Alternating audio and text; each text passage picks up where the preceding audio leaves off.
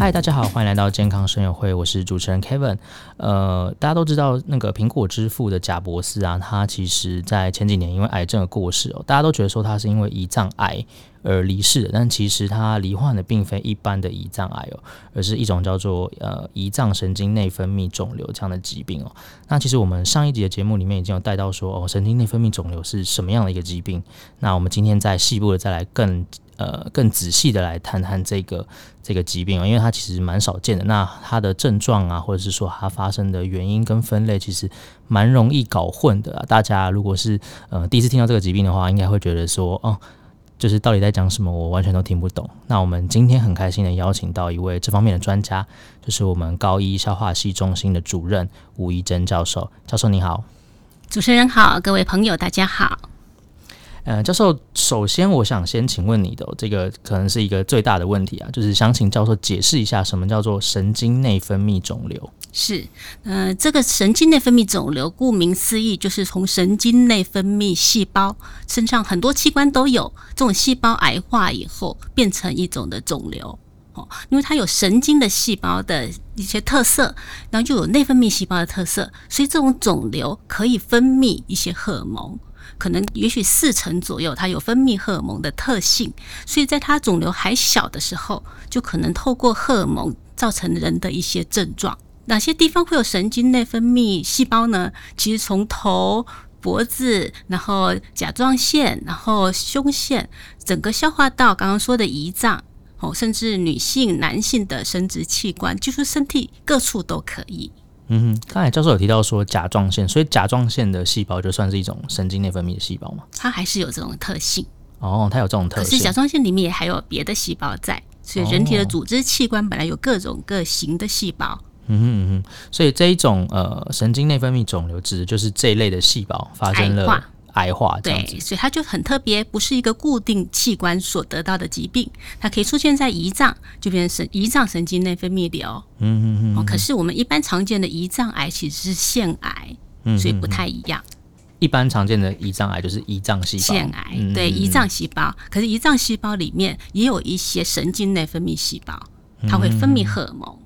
嗯，哦、是。所以它算是算比较少见了。对，比较少见的的一种癌细胞的癌化。嗯哼，其实我们刚才在聊天的时候，有跟教授聊到，就是这个瘤跟癌的的分别啊。这边想请教授再详细的解释一下，说，呃，什么叫做神经内分泌瘤？什么叫做神经内分泌癌？是这种，我觉得临床上相当的重要，因为通常原来的神经内分泌细胞的癌化，有时候它会变成一些癌细胞，有些癌细胞比较凶，长得很快，它在病理学。就是玻片上显微镜下看起来的那细胞，就是分裂很快，核仁很大，那一看就是觉得长得很快，恶形恶状，很容易转移。啊，这种就只能用化疗。化学治疗来做原本的处理。如果另外一种，大家像贾伯斯这种，或是比较常见，它虽然是癌化了，可是它的属性没那么凶，然后那个病理细胞学的样子，核仁也没那么大，这种我们会叫做神经内分泌瘤。重点是它虽然会转移，可是比较慢，长的速度也比较慢，所以大家不用一看到我得了神经内分泌瘤就觉得世界末日。它可能不像你得了神经内分泌癌、胰脏癌那么严重。那它的用药可以是荷尔蒙用药、标靶药物，或是我们现在最最新的这个 PRRT 太受体放射性核素治疗，这种是适用于一部分的神经内分泌瘤，而不适用于神经内分泌癌的。所以主要是它们有属性，然后临床恶化转移风险的不一样，跟治疗方式的完全不同。嗯哼，所以其实呃，最适合的治疗方式，因为可能你。要先诊断，要确定是哪种性质，第几期，我们找出它恶化的可能性，来选择适合的治疗。嗯哼，所以也不是说哦，我自己在网络上查这个治疗就就可以了。因为治疗其实蛮多种的，不是每个都适合每个人。嗯，嗯哼，这还是需要靠就是专业的医师帮呃帮你做诊断，然后确诊说是哪一种类，然后再对症下药这样子。对，还有它有没有分泌荷尔蒙？您的症状是不是真的是这个肿瘤？嗯、真的它分泌了荷尔蒙？造成的，还是其实这个拉肚子就是一般胃肠道的功能性问题而已，并不是肿瘤在作怪。嗯哼嗯，呃，我们上次其实也有讲到说，就是蛮多是在消化系统上面，就是有发现这种神经内分泌肿瘤。那想问教授是说，呃，因为我知道消化系统发生问题其实蛮常见的啦。就是您临床上刚才跟您聊到，也是说，呃，有很多人他会觉得说，哎、欸，他自己是不是？但其实大部分的人可能不是这个神经内分泌肿瘤。对，对，那呃，想问教授，就是说什么样的症状，然后那个症状是严重到什么程度的时候，呃，才建议说我才该担心，然后赶快要找医师来检查是不是神经内分泌的肿瘤。对，如果以我们本身是胃肠内科，我们常见的消化道疾病来说好了，通常在这里肿瘤，什么说神经内分泌瘤？不说癌的那一种，嗯，就是它可能分泌的荷尔蒙可能是一些胃泌素，促进胃酸分泌的激素，嗯、所以它分泌过度，即使肿瘤小小，你都会觉得特别容易胃酸。嗯、可是现在胃食道逆流是那么常见的病，对，跟这种恶化的有癌细胞作怪的病不一样的是，这种的胃酸可以非常的酸，你的食道发炎、受伤、溃疡，会比一般的胃食道逆流做胃镜进去没有很严重，完全不一样。然后他的胃溃疡也会反复的发作，嗯哼，哦，就是你可能有些人胃溃疡治疗好了，幽门杆菌杀掉好了就是好了，嗯、可是这种真的是分泌胃泌素瘤的神经内分泌瘤，它会反复的胃食道逆流、食道溃疡、胃溃疡，嗯、哦，所以这是我们一则胃肠科医师常常会去注意的，胃溃疡、十二指肠溃疡、胃食道逆流一直不会好又很严重，嗯，另外一则就是长期慢性拉肚子。拉肚子，我们也常听到胃肠科都说肠燥症嘛，对。对，或是功能啊、消化不良啊，现在文明病压力大，可是少数还是有这种癌细胞分泌荷尔蒙的这种病在，就像胃泌素本身也是容易拉肚子的，嗯、所以我们胃肠科医师或是内科医师就要去把这么多的大部分都是肠燥症的人里面那一小小块。是神经内分泌瘤引起的这种病人找出来，那通常花多久时间？有时候一个病人开始拉肚子，到他真的被确诊是神经内分泌瘤，会花五到七年。哦，甚至达到诊断说，有些癌细胞已经开始出现转移，比如说它跑到肝，你在肝找到一颗超音波是肿瘤，你切片才找到这个神经内分泌瘤，你才回头知道它的荷尔蒙症状来自于肿瘤，少数会有这样临床的现象，所以我是建议这些常见的消化道疾病，如果它很很久，嗯，然后控制很困难，有时候我们要去找它，可能是跟荷尔蒙有关。好，所以这是以消化道为例。那另外其他荷尔蒙可能造成什么的症状？有脸潮红，不不会冒汗的那种红，因为它是荷尔蒙让一些血管扩张，那常常表现在脸部的红疹，然后会觉得盗汗，嗯，会有一些胰脏的神经内分泌瘤分泌了胰岛素，所以大家知道胰岛素是降血糖的嘛，帮我们利用血糖用光光了就会低，所以有些病人是反复低血糖。表现，而低血糖病人或是他自己不会知道自己一定就是低血糖，他是用意识改变，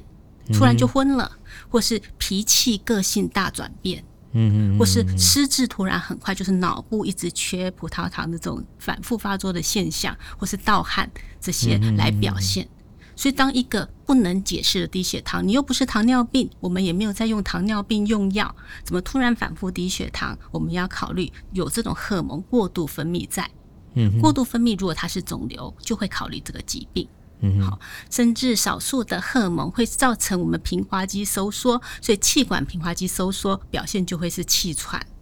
哮喘、会咳嗽这样。对，所以有些咳嗽大部分是天气冷、感冒，有些是抽烟、肺病，可是里面久治不愈，或者是严重度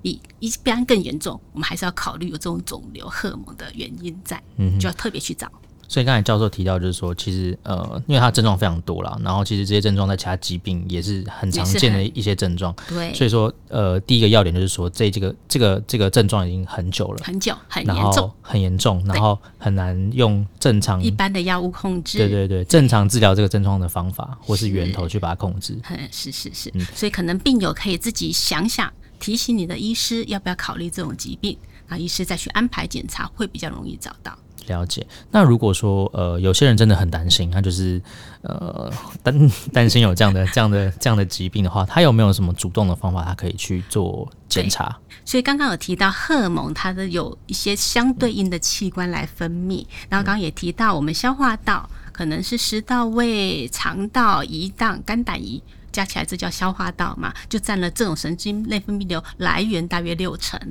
然后其他台湾或国外，另外三成常常在肺部，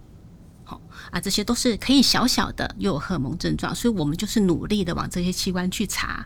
那上消化道、胃镜、食道、胃、十二指肠一半就看得到了，嗯哼。那大肠镜是全大肠我们就看得到。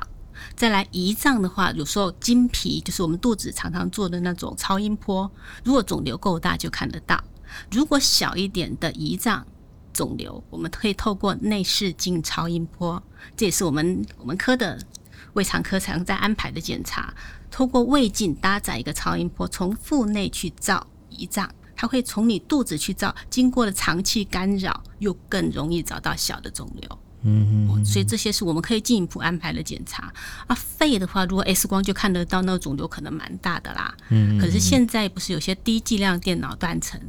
再找肺肺的早期癌的，如果看到任何阴影，那个阴影可以是肺癌，肺癌有很多形态，也有可能是这种神经内分泌瘤的形态。哦，所以这些都是先进仪器去找微小肿瘤。嗯哼，啊，当然，如果肿瘤已经长很大，都转移了，可能超音波、电脑断层、核磁共振就找得到了。嗯，哎、欸，那我有一个蛮好奇的，想问，就是教授，就临床上你们看到，如果是早期发现这个疾病的，他大概是都是做那种全身健康检查吗？还是怎么找到他们的？嗯，有些人是健康检查，在胃或像直肠最常见，因为我们大便筛检跟四十五岁以上有一个肠筛之后做大肠镜嘛，对，所以常常也在直肠看到这种小小的肿瘤，我们切片化验发现神经内分泌瘤。这也是我们现在常见的情况，可是长在直肠的属性又没有比消化道上端的严重，嗯，所以直肠这种常常切完就没事了，不用太担心，也常常没有分泌荷尔蒙，嗯，所以这是我们最常见的见检。然后胃、胰脏这边的小肿瘤机会就比较少。那刚刚说到胰脏的小肿瘤，可能也不是一般经皮超音波很容易找到，因为它比较小，胰脏在肚子深处，前面被肠气干扰。小的常常看不到，嗯，然后你也没事不会做那种内视镜超音波去那么难过的检查去做健康检查，对对，除非你刚好做的电脑断层，在哪边看到这个阴影，嗯，对，但这些可能就不是靠健检找到的了，哦，所以我们很多临床就是要刚刚说的症状的特别性，我们去提高警觉，特别安排检查才能找得到。嗯，了解。那呃，刚刚其实一开头的时候，教授有提到说，我们有呃瘤跟癌。那瘤的话，它是一种呃，相对于比较比较好进展没有那么快的。那癌的话，它是比较恶性的，很容易做转移的。那我想问说，这两者刚才有稍微有提到一点它的治疗方式，想请教授再帮我们详细讲一下。好，说目前的话，呃，在治疗上会怎么样去做区别？就是这两种。是我们第一个确认它不是神经内分泌癌。刚刚说到这个，就是可能以化学治疗。有一些免疫疗法为主。如果回到神经内分泌瘤，所以我们会看它的表面有没有表现一些抗原，适合的话就可能以荷尔蒙治疗为主。荷尔蒙治疗可能副作用也低，然后我们就可以控制它不要长大，然后同时最好的就是可以控制它荷尔蒙的分泌。哦，所以那个叫 SSA，我们中文可能会叫体泌素类似物，所以它会有一些不同的药名。好，所以我们简称荷尔蒙治疗，它可以控制肿瘤分泌荷尔蒙，那些拉肚子就会好很多，然后红或是甚至胰岛素、低血糖分泌可以被控制一部分。嗯，好，然后另外的话，如果要控制肿瘤生长，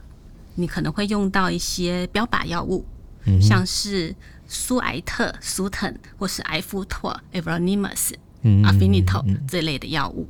了解，那如果是癌呢，就是比较恶性的化学治疗，就是化学治疗而已。对，一部分是免疫治疗，不过这些前提都是你无法用手术切除。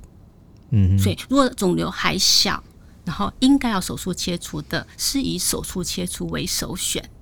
了解。那如果肿瘤比较大的，就是呃，不能开刀的话，嗯、你才是考虑这些药物。然后等到这些药物有机会开。开的时候，即使你切掉九成九成五，目前都有一些证据，尤其会分泌荷尔蒙的这种肿瘤，尽量切，剩下的一点点再用药物控制，效果更好。那我想问说，这个一定要进行就是大动刀，然后把它切掉吗？还是说现在有比较流行的一些导管手术啊、微创手术有办法处理？是这个很重要的问题。其实如果一个神经内分泌瘤大小不是很大，尤其在一公分上下、一公分以内，长在消化道，就是这种空腔的器官，我们内视镜到达得了的地方，内视镜手术是一个蛮流行也蛮安全、成效很好的治疗方式。就像胃一个一公分、一公分出头的肿瘤，我们会先做内视镜超音波跟断层或核磁共振，确定它只在这里，没有跑出去外面淋巴结，这样由内视镜手术把这一圈消掉，你就可以保留大部分的胃，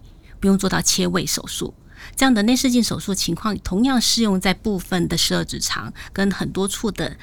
直肠，然后少数的大肠，就是这种空腔器官长的肿瘤，我们其实可以这样处理的。那胰脏呢？其实我们有一部分可以经由内视镜手术去打一些酒精，或者是去把这个肿瘤小小的或是多发的去做烧灼，而不是要动到切胰的这种大手术。嗯哼，通常在消化系统里面的。比较有内视镜手术，比较有内视镜手术，其他的可能就没办法。对啊，你说长在肺的一颗，嗯，你目前还没有办法就直接针打进去，把它这边还是要请外科医师把那一块切掉。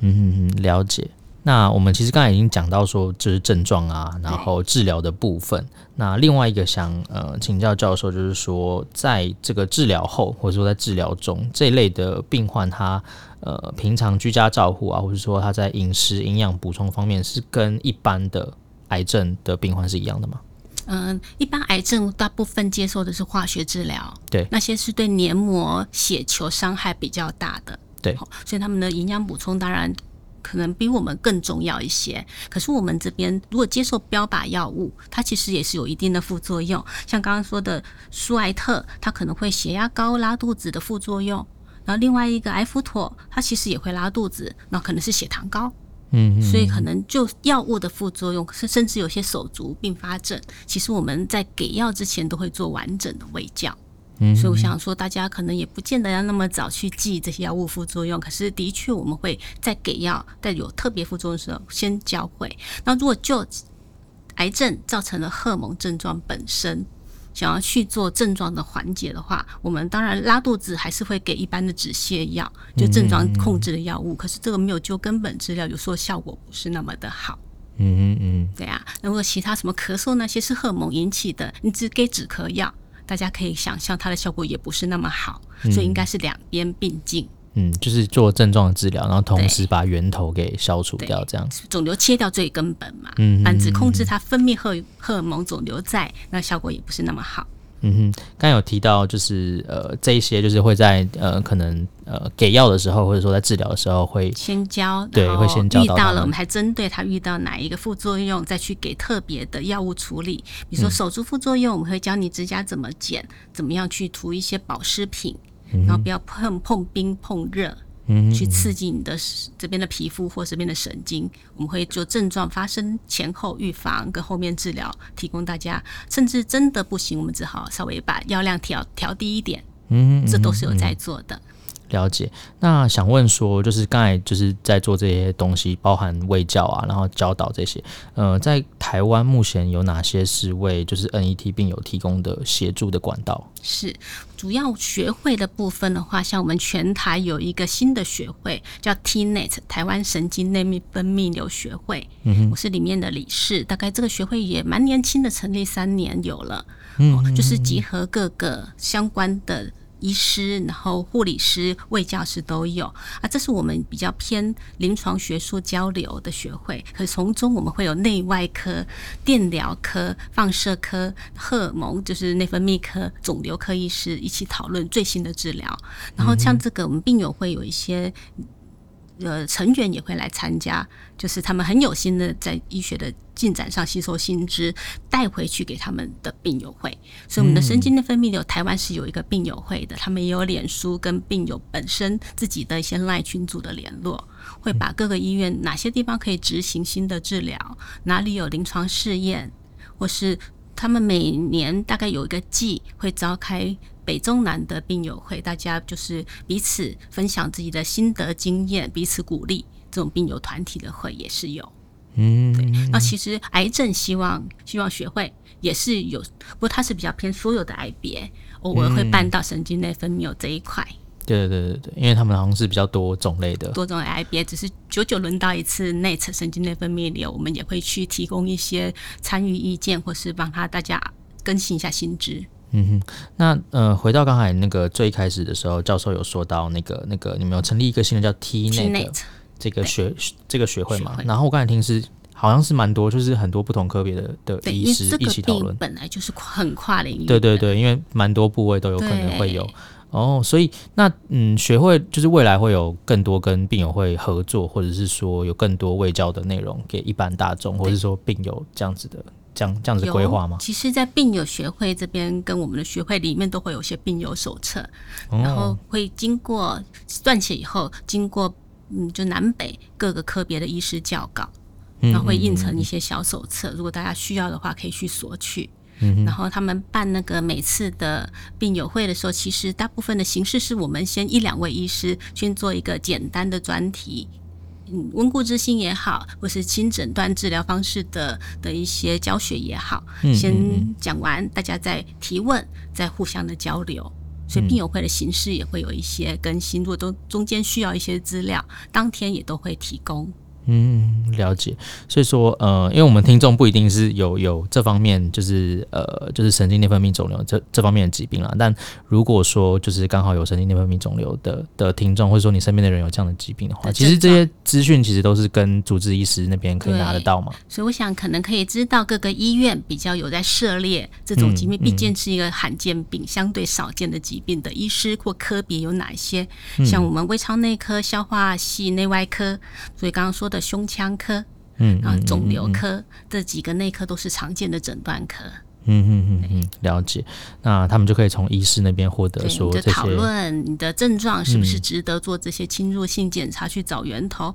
找到了以后是适合怎么样的治疗？嗯对，再由我们去转介到我们的相关的卫教师、各管师，甚至直接转介，是不是愿意参加病友会？嗯嗯嗯，了解，非常感谢今天那个吴一珍教授跟我们分享这么多，其实讲的非常的详细哦。因为我们上一次只是比较大略的讲说这个疾病大概是怎么样，然后它常见的症状有哪些。那我觉得今天就非常的清楚，我们可以知道说，哎，什么样的症状，什么样的程度。那我们该去担心它，我觉我觉得这是一个蛮好的一个一个守则啦，就是不会让一般人说，呃，我好像肚子痛，然后我就想到会有这样的疾病，就开始恐慌了。对对对对对，我们有一个有一个准则，就是说，哎，什么程度的时候我们该担心这样子。那治疗的部分，就是刚才呃教授有提到说，我们有分瘤跟癌，其实两个是有点不，就是截然不同的一个治疗方式。对，那再次感谢今天高一的消化系中心主任吴一珍。呃，教授为我们带来这么精彩的这个演讲，那我们节目就到这边告一段落，我们下集再见喽，拜拜，拜拜，谢谢 Kevin，谢谢大家。